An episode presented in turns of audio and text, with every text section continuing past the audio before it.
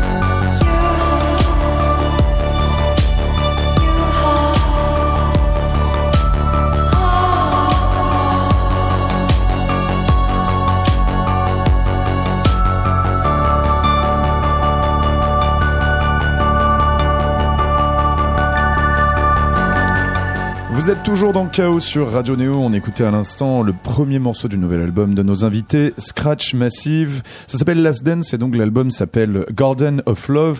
Et, il est ça commence bien, je trouve. Ça commence très très bien, n'est-ce pas? On parlera plus tard un petit peu de, de l'aspect visuel parce que pour le coup le clip n'a aucun, n'a rien à voir avec ces thématiques-là, ou peut-être un petit peu. Mais moi c'est surtout le, la pochette qui m'a directement frappé. Donc on a un peu cette sensation d'avoir une sorte de pacte d'amour. Enfin c'est une pochette assez matrimoniale finalement, mhm. mais on n'est pas vraiment sûr que c'est comment dire une union qui se passe vraiment. J'arrive pas, je sais pas très bien comment bah, l'interpréter. L'idée, c'était quand même de faire une pochette qui interroge, hein, parce que euh, Garden of Love, ça peut avoir un côté très premier degré, mm. et en fait, du coup, cette pochette permet d'avoir un deuxième degré, c'est-à-dire euh, chacun fait sa lecture. Je crois qu'il y a plein de niveaux de lecture, c'est-à-dire vraiment euh, en fait, c'est quoi l'amour? C'est mhm. représenté par quoi? Une espèce de mariage? Si on regarde bien, on peut même voir qu'il y, a des ongles longs en fait sur mhm. euh, sur les deux doigts. Donc c'est qui? C'est deux, deux, filles ou non? C'est un mec qui fait de la guitare? Enfin, en fait, il y a plein de niveaux de lecture. Est-ce que c'est super cliché? Donc est-ce que c'est cliché pour déranger un peu? Est-ce que ça pose plein de questions et, et il y a un petit véritablement aussi, derrière. pas mal d'humour et euh, et c'est plutôt euh, pour euh, donner un, des degrés de lecture un peu différents au titre. Oui, parce que je ne sais pas si le mariage est particulièrement important pour vous. pas, particulièrement. Non, pas particulièrement. Oui. C'est jamais, on sait Il y a justement Garden of Love, donc je crois que vous empruntez, vous empruntez ça au poète euh, William Blake. Mhm. Donc ça situe un petit peu, je dirais, ce, cet album, et puis ça vous va assez bien finalement dans un cadre un peu romantique, presque gothique. Vous avez mhm. ça un petit peu en vous? Ouais, complètement. Gothique romantique, ouais. Ça, ça, ça, vous appartient un peu. Ce, Garden of Love de William Blake, il, euh, c'est justement qui, qui a-t-il dans ce dans ce jardin d'amour? Mais en fait, on est on n'est pas en fait c'est pas ça qui nous a euh, c'est pas parti de là. Alors euh, c'est c'est bien sûr c'est après c'est forcément c'est une des références qui qui s'y colle, mais euh, euh c'était plutôt un espèce de de, de messages dans lequel, euh, je sais pas, une espèce de, de musique, quand tu disais gothique romantique, mhm. il y a cet aspect d'y être euh, euh, invité, d'y être bien, et en même temps, il y a plein d'émotions mhm. dans tous les sens. Ça, ça, ça, peut être très dark, ça peut mhm. être plus up, etc. etc. Donc c'est une sorte de jardin of love, de... je sais pas, qu'en penses-tu? Est-ce qu'il y a que de l'amour dans ce jardin il y, a, il, y a, il y a un peu, il y a un peu de tout, mais il y a surtout de l'amour, on espère. Alors pourtant votre votre alors je, parlais de disco euh, glacial euh, au début, mais elle est pas uniquement euh, enfin comment dire c'est quand même assez vous êtes basé un peu sur ce truc très lancinant que Chloé fait très bien aussi justement sur des sur des cadences assez lentes. Vous avez ce goût un petit peu pour une obscurité tout de même. Ouais. Oui. Oui, bah surtout il y a des tracks comme Dancer in the Dark qui hmm. qui je pense est peut-être un des plus dark de l'album du coup qui qui pour le coup euh, euh, qui, qui, qui, peut me rappeler presque Closer de, du, de l'album précédent peut-être enfin des, des, morceaux très très dark comme ça. Et donc pour l'obscurité oui mais en même temps dans celui-là il y a peut-être plus de lumière dans cet album là que dans le précédent. Alors le précédent était fait dans une cave à Paris. Et celui-ci a été fait à LA euh, dans un studio avec une vue sur une montagne. Alors est-ce que peut-être on était moins sous terre et moins euh, dans l'obscurité totale pour celui-là. Peut-être que ça joue. Il y a peut-être plus de luminosité dans mhm. celui-là. C'est vrai que l'autre était plus, euh, plus dark et plus glacial aussi. Il y avait vraiment cette sensation, euh, moi je trouve, quand je l'ai écouté en tout cas, de, glacial sur l'album précédent. je pense qu'il y a vraiment quelque chose de plus lumineux dans celui-là. Même si ça reste un peu. C'est quand même sombre, il y a quand même, il y a quand même plus de lumière, je trouve. Il y, a quand même aussi une dimension moi qui me marque beaucoup chez Chloé et puis chez vous aussi, et puis chez pas mal de gens d'ailleurs aussi chez Kill the DJ dont vous êtes euh, très proche. Bon, Kill the DJ qui maintenant n'existe plus en tant que tel, hein, donc le label euh, avant de Fanny Coral et toute la bande. C'est quand même l'aspect aussi un petit peu. Il y a une, il y a une sensualité, voire une sexualité, quelque chose. Il y a quelque chose de très suggestif au cœur de, de, de ce que fait Scratch Massive. Euh, ça, c'est pas volontaire. C'est pas volontaire, non, Mais c'est moi qui me projette. Hein, mais non, mais on nous le dit parfois et. Euh, euh, bah on est, doit être très sexy, comme ça. Mais c'est sûr, surtout toi. Évidemment.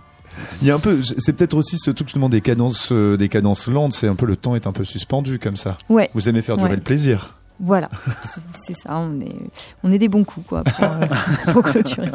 C'est assez minimaliste, finalement, ce que vous faites. Vous-même, vous parlez pas tant que ça d'écriture, en fait. C'est plus des intentions qui, qui, vont comme ça et sur des ambiances, finalement, que ça fonctionne. Euh, L'écriture des, des, textes et des, des mots, euh, c'est pas du tout ce qui m'habite.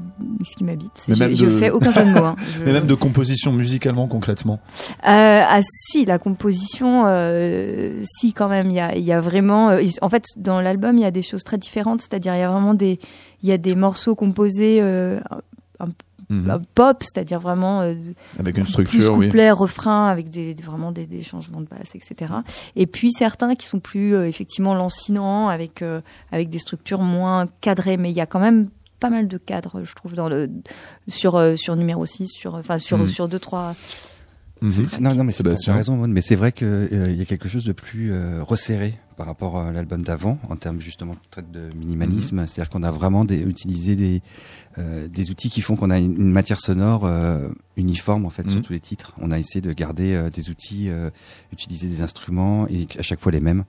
Ce qui fait que ça, ça a réduit un peu le champ des, on va dire des possibilités parce qu'on voulait avoir gardé ce, ce casting d'instruments. Et ce qui fait que peut-être dans chaque instrument, il y a quand même une possibilité de casting énorme. Donc bien sûr, c'est pas mais c'est vrai, c'est vrai comparé à, à, à, Nuit de rêve, il y a, il y a, par exemple sur chaque titre, il y, a il y avait moins de pistes que sur Nuit de rêve. Il y avait quelque chose de beaucoup plus euh, réduit en termes de, mm. de nombre d'instruments. Mm. Vous, vous, dites aussi souvent partir plus d'une émotion, d'un sentiment que vous essayez de, de, retranscrire en musique. Je pense que c'est le cas de pas mal de producteurs, mais en l'occurrence, donc c'est pour ça qu'il y a quelque chose d'un peu immatériel dans, dans, votre manière de partir. Vous le situez plutôt vers où en fait sur un curseur, je dirais émotionnel et de sensations, qu'elles soient physiques ou personnelles? Très profond déjà, mm. ça c'est sûr. On y revient encore. Mais on n'est pas forcément ni dans l'obscurité ni dans, dans la lumière. Enfin, c'est vous êtes où il y a une mélancolie ou pas Il y a une euh, mélancolie euh, quand même globale. J'ai l'impression dans l'album, euh, dans ce qu'on fait quoi. Il y, a, il y a quand même un son mélancolique, onirique, hmm. pas mal de sensations de rêve, de ouais, de cinématique, ouais, effectivement. C'est surtout ça aussi. Quand, quand, quand, on commence à travailler sur un morceau, depuis qu'on fait pas mal de, aussi de musique de film, c'est qu'on hmm. travaille surtout des ambiances de démarrage. Et une fois qu'on a un peu une genre de, de, de gloubi goulba un peu un peu dark. Boulga. Un peu dark euh, une fois que la matière est bien posée en fait on peut, ça permet de pouvoir poser euh, de la rythmique ça permet de pouvoir mm. poser des mélodies. Mais c'est vrai qu'on travaille vraiment ces atmosphères dès le départ. On essaie de les rendre bien lourdes mm. bien euh, bien sombres euh, il y a, y a, aussi quelque chose, c'est qu'on sait très bien un petit peu d'où vous venez dans vos, on va dire dans vos goûts, c'est-à-dire il y a la cold wave qui est là, la new wave est là. Vous avez aussi vos vos pieds euh, de toute façon du fait de, votre carrière dans la dans la dance music dans le sens large du terme. Mais il y a un petit peu un truc euh, vaguement différent sur ce disque-là, c'est qu'on sent que vous avez écouté un peu de bass music, voire du R&B. C'est le cas quand même. Hein. Ça ressort sur deux trois morceaux et ça LA style. Je crois que c'est LA qui nous a. L'Amérique. Ah bah oui, parce que d'ailleurs vous êtes assez familier de, de bah, Los Angeles. Ouais. Voilà, on a enregistré le disque là-bas. Moi j'habite là-bas et Maud est venu, vient souvent euh, me voir pour faire de la musique là-bas. Et puis on a fait. Euh, et justement, c'est vrai que il y a pas mal de. En tout cas, c'est plus broken beat sur certains trucs qui font que ça rappelle, euh, ça rappelle des, des ambiances de, de rap, de R&B. Euh, sans le côté soul music, sans le côté jazz mm. avec, mais justement dans le côté obscur. Euh, euh, on adore les trucs de Code 9, on adore. Mm. Ça, ça, nous a pas du tout influencé. Là, on est plus sur des choses très underground européennes, je crois, mais. Mais ça nous a pas influencé du tout. Mais c'est vrai que c'est le genre de même principe, c'est de faire quelque chose de très techno dans, dans, le fond, en fait, très son, mm. très techno, mais d'y rajouter une ambiance un peu street. Ouais, ouais, un, peu coupé décalé au final. En termes de drum, ouais. reggaeton, j'oserais dire. On n'avait jamais On a pas mal traîné dans des boîtes de reggaeton cet Pour de bon Non, non, ah. pas du tout, c'est pas vrai. non, mais ça arrive. Non, ça m'est arrivé une fois, je suis rentré dedans, j'ai futé quand même. Euh, bon, dans les Canaries, voilà. Ah oui, dit. Mais je jouais et en fait, je me suis retrouvée dans une boîte de reggaeton et. Euh, c'est plutôt original, c'est inattendu. C'est intéressant. Ouais. Ça, je peux pas dire le contraire. Comment ça s'est passé, moi, Jeffrey, quand tu as joué donc dans une boîte de ah, reggaeton J'ai pas joué dans la boîte de reggaeton, j'ai joué dans une boîte et après, je me suis retrouvée dans la boîte de reggaeton. Ah, en after. Euh, en after. Ah, ça devait avoir un changement d'ambiance. Ça, c'est incroyable de jouer dans une boîte de reggaeton. Ça, ça, ça drague sec, quoi. Mais j'imagine d'ailleurs donc euh, euh, Sébastien Chenu, toi qui vis donc euh, à LA, qu'on est plus exposé, euh, on va dire à des, à des musiques style R&B et ce genre de trucs qu'à la techno là-bas parce qu'ils ont une culture de la dance music qui est nettement moins développée. Quoi. complètement, ouais. Ouais, ouais, non, c'est clair. Moi, j'écoutais un peu de rap, mais pas plus que ça. c'est vrai que depuis que j'habite à LA, j'en écoute énormément. Bah ouais. qu'il y en a partout. que c'est, c'est vraiment la musique, la musique de Los Angeles, c'est vraiment le rock et, et le rap. Ça sort des bagnoles et tout. Ah, complètement. puis toutes les bagnoles, elles ont toutes des sons de système, euh, comme si c'était à Miami. Euh, ça, ça ronfle de partout. Euh. et donc, je sais pas, mais c'est peut-être le fait de, c'est sûrement ce fait-là, en fait, d'habiter mm. là-bas, de, de, de, voir aussi une esthétique mm. rap et hip-hop qui se balade un peu partout dans Los Angeles, qui font, qui fait que ça a peut-être influencé d'une façon ou d'une autre euh, le Garden choix, of Love. Ouais, le choix des rythmiques surtout parce que je pense que tous les arrangements sont restés quand même quelque chose d'assez euh, code wave, new wave. Mais c'est vrai que sur les drums, il y avait quelquefois des parties pris où au lieu de faire quelque chose qui pouvait être rapide, on a tout descendu et ça donne ce côté un peu euh, lancinant à R&B hip hop. Il est pas exclu peut-être qu'un jour l'inverse euh, arrive aussi. Par exemple, je sais pas que Kanye West fasse de la, de, la cold wave. Franchement, je pense qu'il en serait capable. Il est capable de tout actuellement. On va on va refaire une petite pause musicale donc encore avec votre album. Là, on va plutôt vraiment partir sur un truc franchement dance floor, enfin plus ou moins. Un morceau pour le coup qui est qui est instrumental qui s'appelle, j'avais sélectionné comme ça, il s'appelle Chute libre, tout simplement. On retourne vraiment sur des choses beaucoup plus euh, ancrées sur le dance floor là. Oui, on est, on est en plein dedans. On va donc écouter ça, donc une chute libre, d'accord, je sais pas vers quoi. De Scratch Massive, nos invités ce soir dans Chaos sur Radio Néo, à tout de suite.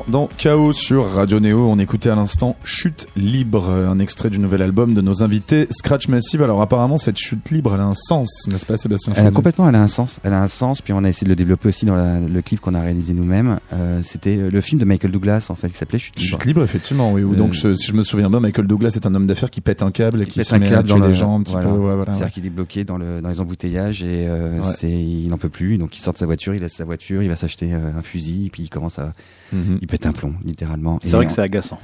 voilà. Et c'est vrai que quand on a il fini, il y en a qui pètent des cas pour moins que ça. Voilà. Et donc nous, quand on a fini le titre, c'est vrai que ce titre a quand même une, une percussion assez assez directe et violente. Et il, y avait, il y avait ce sentiment de ce truc qui s'arrête jamais, qui a une limite un peu claustrophobe, qui, qui, qui monte, qui monte, qui monte et qui, qui, est présent comme ça. Et quand on a fait le clip, on a un peu, euh, on est reparti un peu l'idée de, de chute un remake. Euh, en fait, c'est deux joueurs de tennis qui jouent au tennis, sauf qu'il y en a un qui a des gros soucis et en fait, il va se gaufrer, il va se battre avec euh, son joueur de tennis. Ne raconte pas la fin. Je crois que McEnroe, euh, ça se passait déjà comme ça à l'époque dans les années 80. Hein, donc Exactement. Alors que le pauvre mec, lui, il y avait pour lui, il avait tellement de soucis que c'est lui qui a pris ce, ce matin-là sur un cours de tennis et et c'est parti de ce film. Ouais. Cette remontée de chute libre, justement, ça devient un petit peu de ton du fait que tu habites à Los Angeles, justement, où tu es vachement entouré par ce décor euh, américain. Euh. Alors paradoxalement, moi j'ai la chance de vivre pas loin de mon de, de, du studio, donc j'ai la chance de pas connaître euh, euh, le problème des embouteillages. Comment elle s'appelle déjà le, celle qui traverse entièrement Los Angeles La, la 101, la 101. Ouais, Il y a la 10, la 101. Mais je connais des gens qui euh, ils prennent, ils ont une heure et demie de voiture le matin, une heure et demie le soir pour rentrer, et ceux-là, oui, je pense qu'ils peuvent péter un plomb un jour. Oui, donc tu lis très très bien le comment dire l'urbanité de Los ouais, Angeles. moi j'ai pas les soucis, j'ai pas les, j'ai pas les soucis d'embouteillage. je suis vraiment plutôt bien logé là-dessus. Donc en fait, c'est pour ça que je, m'amuse toujours à dire qu'il n'y a jamais d'embouteillage à Los Angeles parce que je les connais pas. Tu n'as que des soucis de tennis, en fait, au final. On va revenir un petit peu dans le passé, Scratch Massif, pour un peu expliquer à nos auditeurs euh, justement d'où vous venez. Je disais au début que vous vous êtes rencontrés donc sur la côte atlantique, euh, dans les raves du coin. Est-ce que c'est comment d'ailleurs? C'était quel type de rave? On n'était pas dans de la rave, on va dire euh, la vieille free party avec les gars qui posent leur son et tout. On était vraiment sur des enfin, qui posent leur son. Voilà, c'était chic. J'aurais pas forcément dit chic, mais justement on le voit dans une dans une vidéo, enfin une vidéo que vous avez, c'était un film en 16 mm qui avait que vous avez déterré de 1994 mhm. sur lequel vous avez fait une petite bande son d'ailleurs. Mhm. Donc on voit effectivement que c'est pas de la, on va dire de la rave art tech. On va dire un petit peu côté kaki et compagnie. C'était autre chose. C'était quoi les ambiances justement de rave bah, C'était euh, juste avant en fait. Euh, je pense que les ambiances kaki et tout euh, sont arrivées après. Et en 1994, c'était un peu comme une parenthèse enchantée. C'est-à-dire que la musique techno déboulait de d'Angleterre, de mhm. Belgique et tout ça, et c'était c'était la transcore, donc quand même mhm. ça envoyait bah sérieusement. c'était très rapide, mais d'ailleurs c'est un des choses qui sont vraiment rejouées aussi aujourd'hui beaucoup. Bien enfin, c'est énormément. Euh, On joue même du gabber aujourd'hui, donc. Euh, voilà, bah, c'était toute cette époque-là mhm. aussi, et en fait, les gens, les gens étaient très, euh, c'était festif, quoi. C'était quand même très coloré, mhm. les vêtements, euh, tout. C'était, c'était avant cette période très dure, la tête dans l'enceinte. Mhm. Donc c'était, c'était plutôt de jolies fêtes.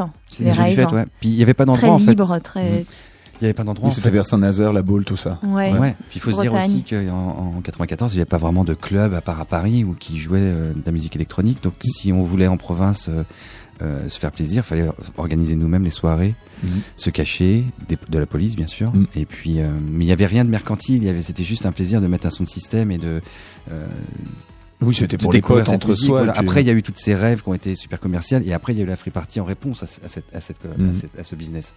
Mais à l'époque, c'était justement euh, une découverte, c'était complètement neuf. Vous, vous, gardez quand même apparemment un certain, euh, un certain amour, même pour l'esthétique limite un peu cold wave de Saint-Nazaire. Vous aviez vous avez fait un documentaire dessus aussi.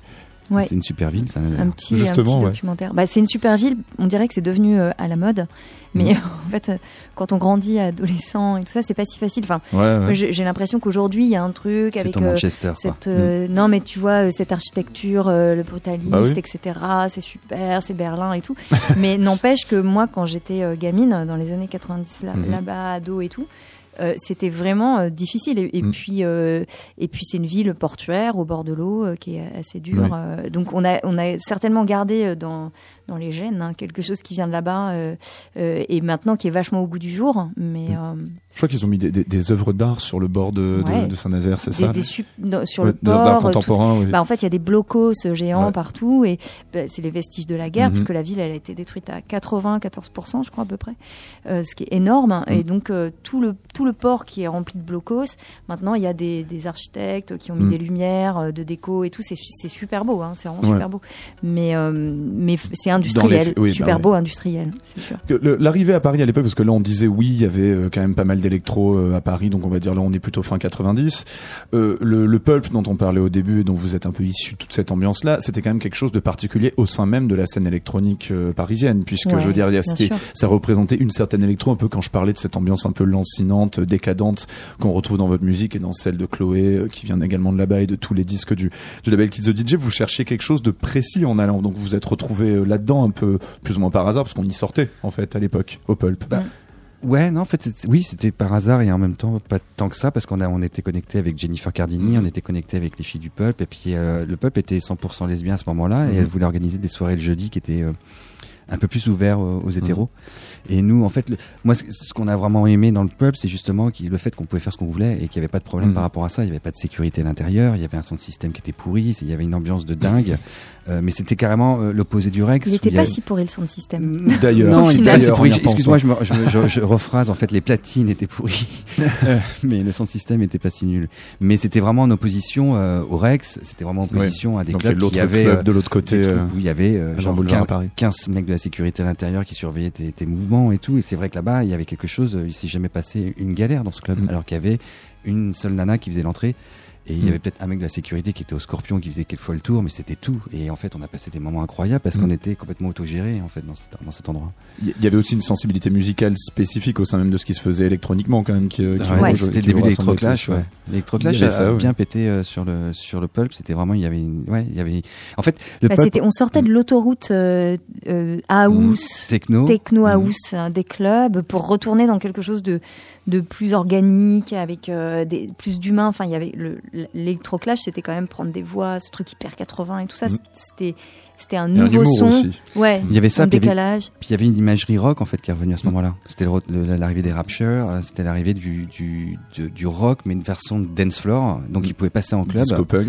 Voilà. Et finalement, en fait, tout ce mix, moi je me souviens que on jouait des trucs genre Radio 4, euh, on jouait des trucs qui étaient qui étaient qui étaient dance floor, mais rock. Mm. et euh, mélangeait des trucs complètement électro. Et euh, c'était ça qui faisait vraiment le, le, son du peuple je pense. C'était ce côté un peu code wave rock électro il y a, y a, quoi qui vous inspire encore aujourd'hui dans la scène électronique ou justement dans la scène clubbing? Puisque donc toi par exemple Sébastien tu es à, tu es à Los Angeles. On en parlait un petit peu en micro. Bon bah il y a quelques petites poches mais euh, mm-hmm. finalement c'est quand même pas la culture dominante là-bas. Est-ce qu'il y a encore des trucs qui vous branchent? Là vous avez fait une petite sélection musicale. On va en jouer plus tard là un morceau donc visiblement vous suivez pas mal. énormément de choses. Ah, bah moi de toute façon oui on, on, mixe tout le temps. Enfin voilà, faut se tenir au courant de tout.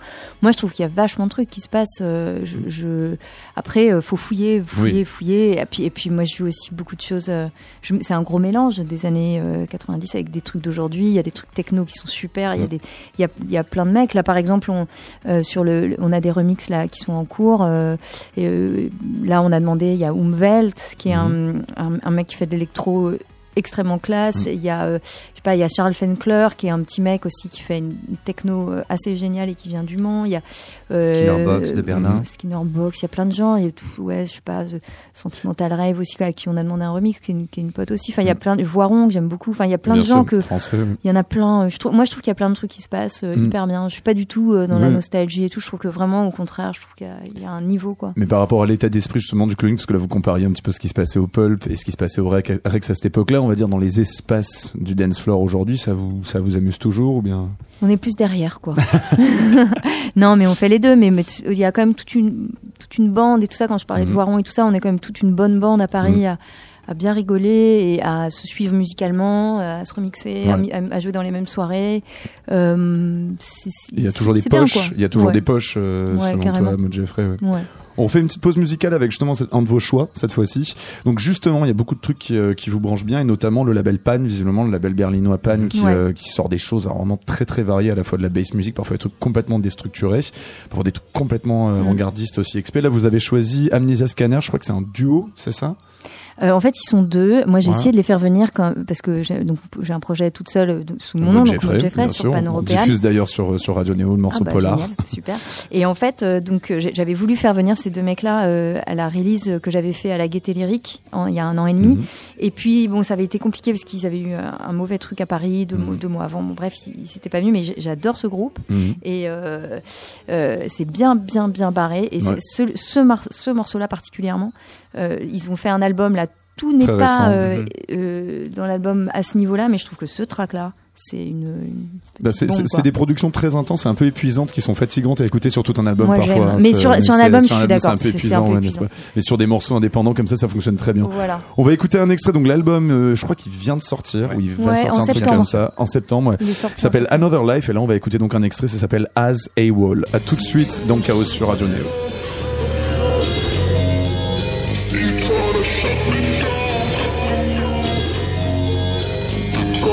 sexy and the dirty.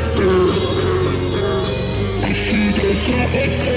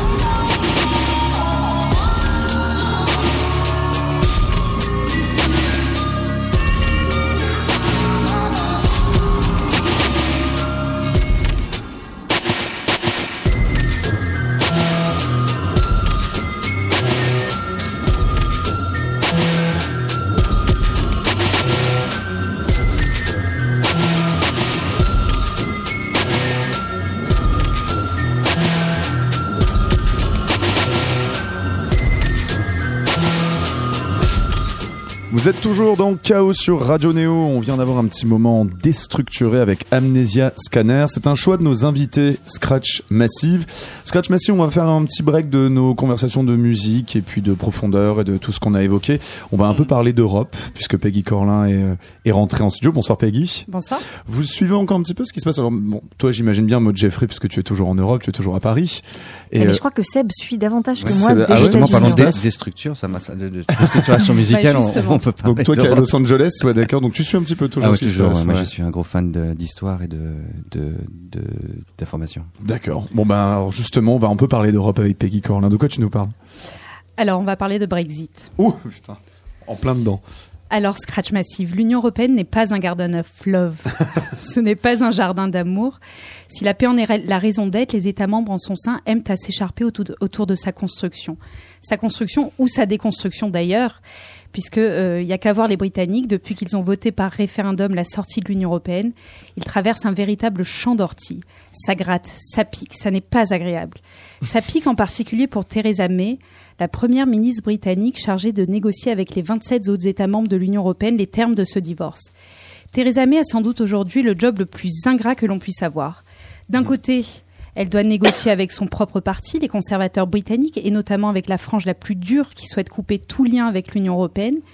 Et de l'autre, elle doit négocier avec les 27 autres États membres de l'Union européenne qui, fait inédit, restent unis face aux Britanniques. Car pour eux, il ne faut pas se laisser avoir avec un accord où le Royaume-Uni conserverait seul les avantages commerciaux liés à son appartenance à l'Europe. Couper tout lien avec l'UE, ce que veulent les conservateurs britanniques les plus durs, cela signifierait que le Royaume-Uni devient n'importe quel autre pays dans le monde qui n'est pas membre de l'Union européenne. C'est ce que l'on appelle le hard Brexit. Il n'y aurait plus de libre circulation des personnes entre l'UE et la Grande-Bretagne, et cette dernière sortirait de ce qu'on appelle l'union douanière, c'est-à-dire que les produits britanniques seraient taxés à leur entrée dans l'Europe et réciproquement pour les produits européens qui arrivent au Royaume-Uni. Alors pour vous, artistes, Qu'est-ce que cela signifierait Aujourd'hui, vous avez le droit d'aller faire un concert en Angleterre sans accomplir aucune formalité, et ce en vertu de la libre circulation des personnes. Demain, s'il n'y a pas d'accord entre l'Union européenne et le Royaume-Uni, vous deviendrez comme n'importe quel autre citoyen du monde soumis aux injonctions de la politique migratoire britannique. Il y a aussi en Grande-Bretagne une partie de la classe politique qui ne veut pas d'un Brexit dur. Alors Theresa May a proposé cet été un plan de Brexit soft aux 27 États membres de l'UE. Ce plan prévoyait de garder la libre circulation des marchandises, mais de reprendre les rênes de la politique migratoire, c'est-à-dire exit la libre circulation des personnes. Ce qui, pour vous, artistes, euh, ne vous arrangerait pas forcément. Hard, hard deal. et d'ailleurs, les Européens n'en veulent pas de ce deal. L'UE s'est construite sur quatre libertés fondamentales liberté de circulation des personnes, des marchandises, des services et des capitaux. Et il n'y a pas moyen de saucissonner cet ensemble. Enfin, cerise sur le gâteau, tiens-toi bien Thomas, mhm. il y a aussi la question irlandaise. Et oui, l'Irlande du Nord fait partie du Royaume-Uni et le reste de l'île, le pays que l'on appelle l'Irlande, à savoir la République mmh. d'Irlande, est un État membre à part entière de l'UE.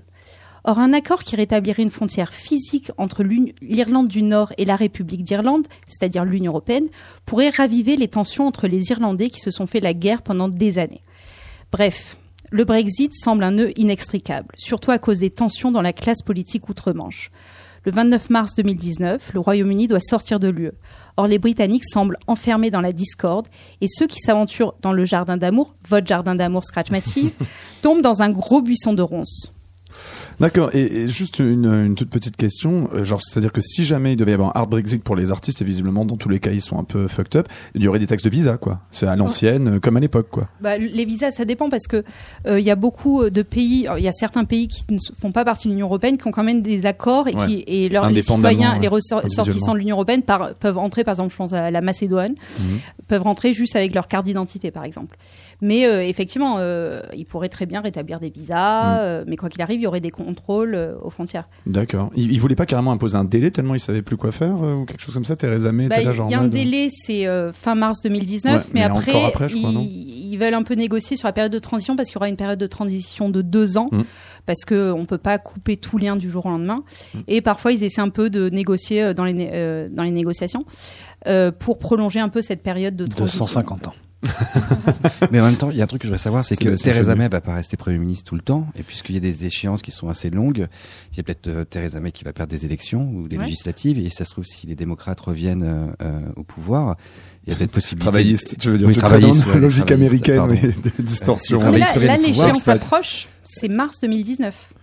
Donc euh, c'est. Il n'y aura pas euh, d'élection d'ici là, tu veux dire. Il n'y a pas de référendum non plus qui va se reposer. Non, non. Alors euh, il y en a qui espèrent qu'il y ait un nouveau référendum, mais ce serait aller à l'encontre bah, du souhait de la population britannique qui a voté pour le Brexit.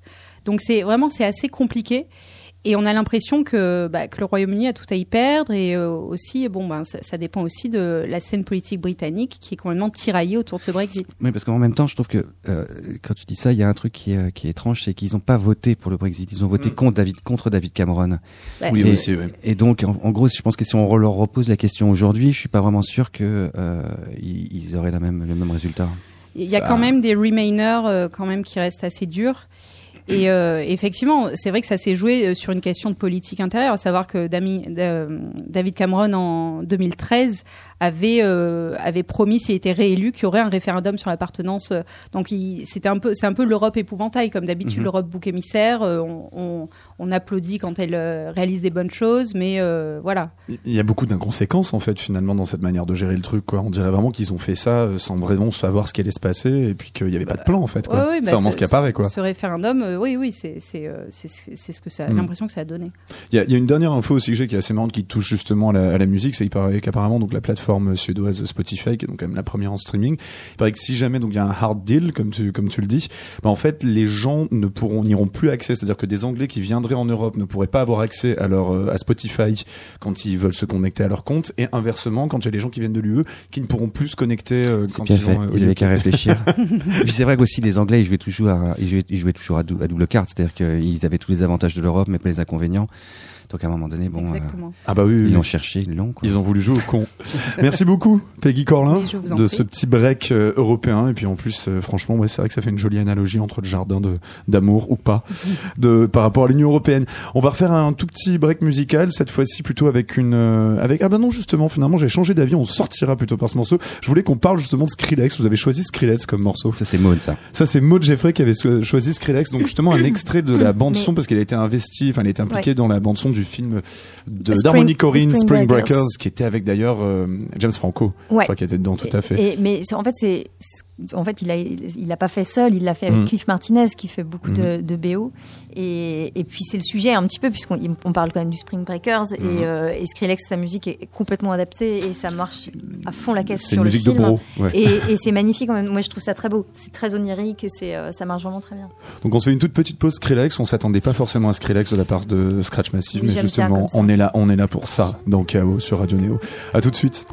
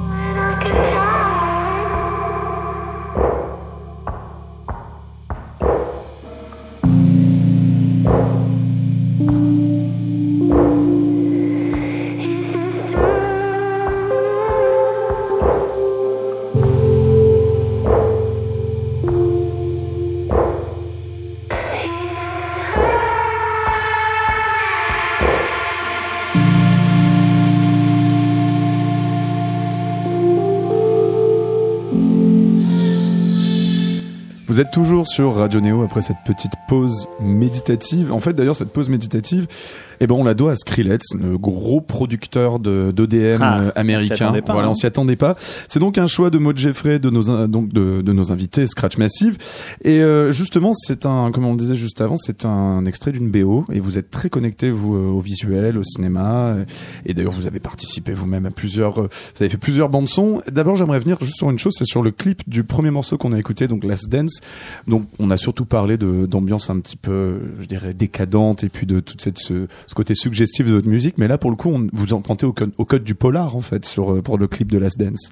Ouais, c'est euh, c'est un peu le, c'est la rencontre entre une euh, une, une chanteuse pardon, une mhm. danseuse classique qui voilà d'un monde donc on peut dire pur globalement mhm. et, artistique et, onirique etc et un truand et un, un mec qui, qui fait partie d'un malfrat en fait c'est tourné à Bangkok donc c'est un, un, petit malfrat qui, qui, est là pour régler des comptes et tout ça. Mhm. Et puis, et puis au, fin, au final, euh, il y a une espèce de rencontre entre eux sur un jeu de regard et puis, euh, et, et, puis une espèce mhm. de naissance de d'une émotion forte et on sent qu'il y a, il y a un truc qui, qui, qui va les sauver, quelque chose comme ça. Donc finalement, on est encore dans ce thème de d'essayer de se sauver par quelque chose de beau, quoi.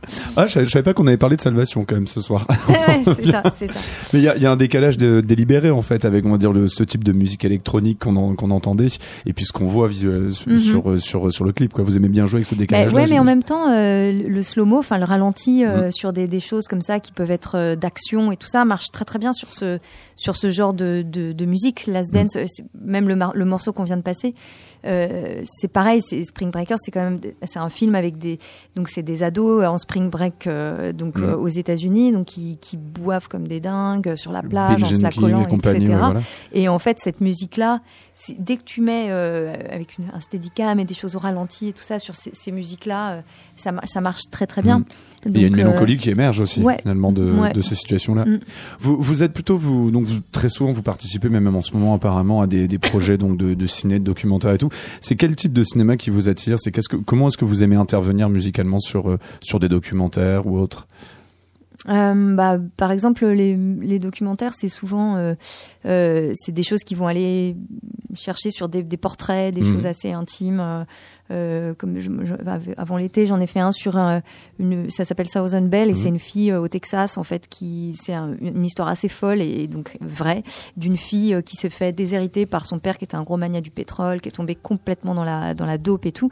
C'est un, documentaire en fait. C'est un documentaire. C'est un documentaire, oui, tout à fait. Il a pas mal circulé, je crois d'ailleurs. Ouais, il a, il a bien marché et. Il a été fait par Nicolas Peduzzi. Voilà et, et qui est vraiment un, un, un bel objet. Mm. On s'est éclaté à le faire. On, et, et voilà, la musique amène aussi, c'est suivre cette, cette, cette fille dans, dans, son espèce de, de, de, descente aux enfers mm-hmm. et en même temps, euh, dans, dans, elle est hyper euh, clairvoyante avec tout ce qui se passe et tout ça. Donc c'est vraiment suivre un peu le son mhm. intérieur, en retranscrire les choses en musique et mhm. il y a un truc comme ça. La, réalisation vous-même vous intéresse encore? Parce que vous l'avez un petit peu fait Ouais, complètement, parce que bah, on en a un peu fait, mais là surtout on est euh, parti dans des réalisations de clips. Euh, ce qui est euh, un peu différent, quand même, même, voire beaucoup différent, puisqu'il n'y a pas de dialogue à écrire. Oui, quand même une partie essentielle. Mais sur des projets allège... hors clip, justement. Sur des projets hors clip, non, pas tout de suite, mais mais c'est clair qu'il y a c'est des, des choses qui, qui pourraient nous botter, mais pas pour le moment. Bon après c'est sûr c'est pas les mêmes euh, comment dire les mêmes budgets. Non, puis je vois, sur, tu vois revenant à être à LA, je vois tous les gens qui euh, essaient de monter des films ou monter des séries et je vois les ouais. Les périodes de galère que ça engendre, les années qui passent et tout pour finalement quelquefois que ça se fasse pas, euh, c'est quand même un, milieu assez assez rude, ouais. encore plus que la musique. Il vaut mieux faire des disques, hein, je pense. Ouais. Ouais. en général, on, on, arrive plus facilement à les terminer. Oui. on va chaos, c'est fini pour ce soir. Merci beaucoup à vous, mais on va d'abord donc se quitter sur un sur un dernier morceau. Donc on sort des films là. C'est donc plus proche de, de, votre label. Donc il s'agit de Baby Apelka, Alpaca, Alpaca, Alpaca.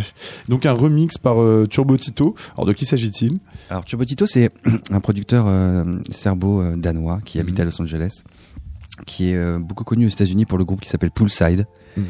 Et en fait, euh, euh, c'est quelqu'un de très talentueux, c'est un très grand producteur, très bonne paire d'oreilles, mhm. un mec très talentueux et qui, qui sur ses projets solo travaille surtout sur des modulaires, surtout sur des choses ouais, basées sur l'ambiance, mhm tous les, tous les, tous les synthés modulaires. C'est très fin ce qu'on va entendre d'ailleurs. C'est euh, également très, je, dirais encore suggestif. Le son parce est que super vraiment, beau. Ouais. ouais. c'est très très pur, très mm. très léger. Quoi. Mm. Donc c'est le remix. Donc avant, avant, de l'écouter, parce que autrement je vais être frustré, j'aimerais savoir c'est quoi ton rapport avec, à toi, Sébastien, avec, la, avec les BO justement, parce que mm. t'en fais aussi. Euh, moi, mon rapport avec les BO, bah, on a commencé avec Maud ensemble à faire des BO pour euh, Zoé Cassavetes, et puis euh, par la suite, bah, Maud a fait d'autres BO de son côté, puis moi j'en ai eu une grosse à faire l'année dernière pour un premier film d'un d'un acteur français qui s'appelle Alexandre Naon. Mmh. Et en fait, il vient de faire son premier long métrage avec euh, Julie Delpy. Et, euh, et puis, il y a un acteur qui, j'arrive jamais à me souvenir son nom, qui était dans Stranger on Paradise de Jarmouche. De Jarmouche, Et, euh, et donc c'est un film carrément de genre en fait euh, assez assez barré. Et donc là c'était euh, carte blanche totale et c'était euh, je pense le, ce qui pouvait m'arriver de mieux parce que euh, plus c'était barré aussi musicalement, plus c'était apprécié. Donc en gros parce qu'il y a ça aussi dans les films. Hein. Quelquefois il y a, on se fait plaisir puis quelquefois on se fait pas plaisir du tout parce que le réalisateur veut vraiment quelque chose de particulier. Et donc la prod n'est pas d'accord. Voilà. Et, et, et, et donc il y a toujours un genre de, de cadre à respecter, à ne pas déborder. Alors pour le coup là il n'y avait pas de cadre.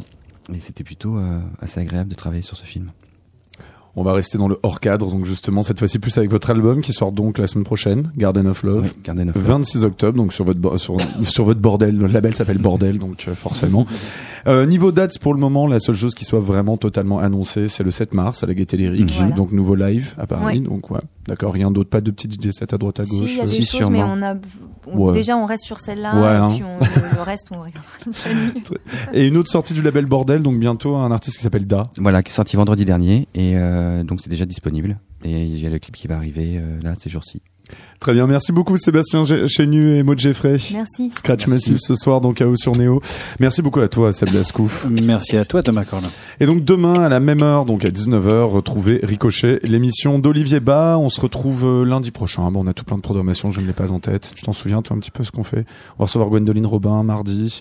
Lundi on reçoit Rendez-vous, le groupe de post-punk. Tout, à, fait. Finalement ça, ça remonte assez rapidement. Et cette émission, vous pouvez la réécouter demain à partir de 13h euh, sur l'antenne de Radio. À l'antenne et sinon en bah, podcast, en podcast sur euh, iTunes sur notre site radioneo.org. Spotify, partout. Etc., etc. Passez une très bonne soirée. On vous laisse donc avec, euh, bah, avec un dernier morceau sélectionné par nos invités. Il s'agit donc de Baby Alpaca, remixé par Turbotito. Passez une bonne soirée sur Neo.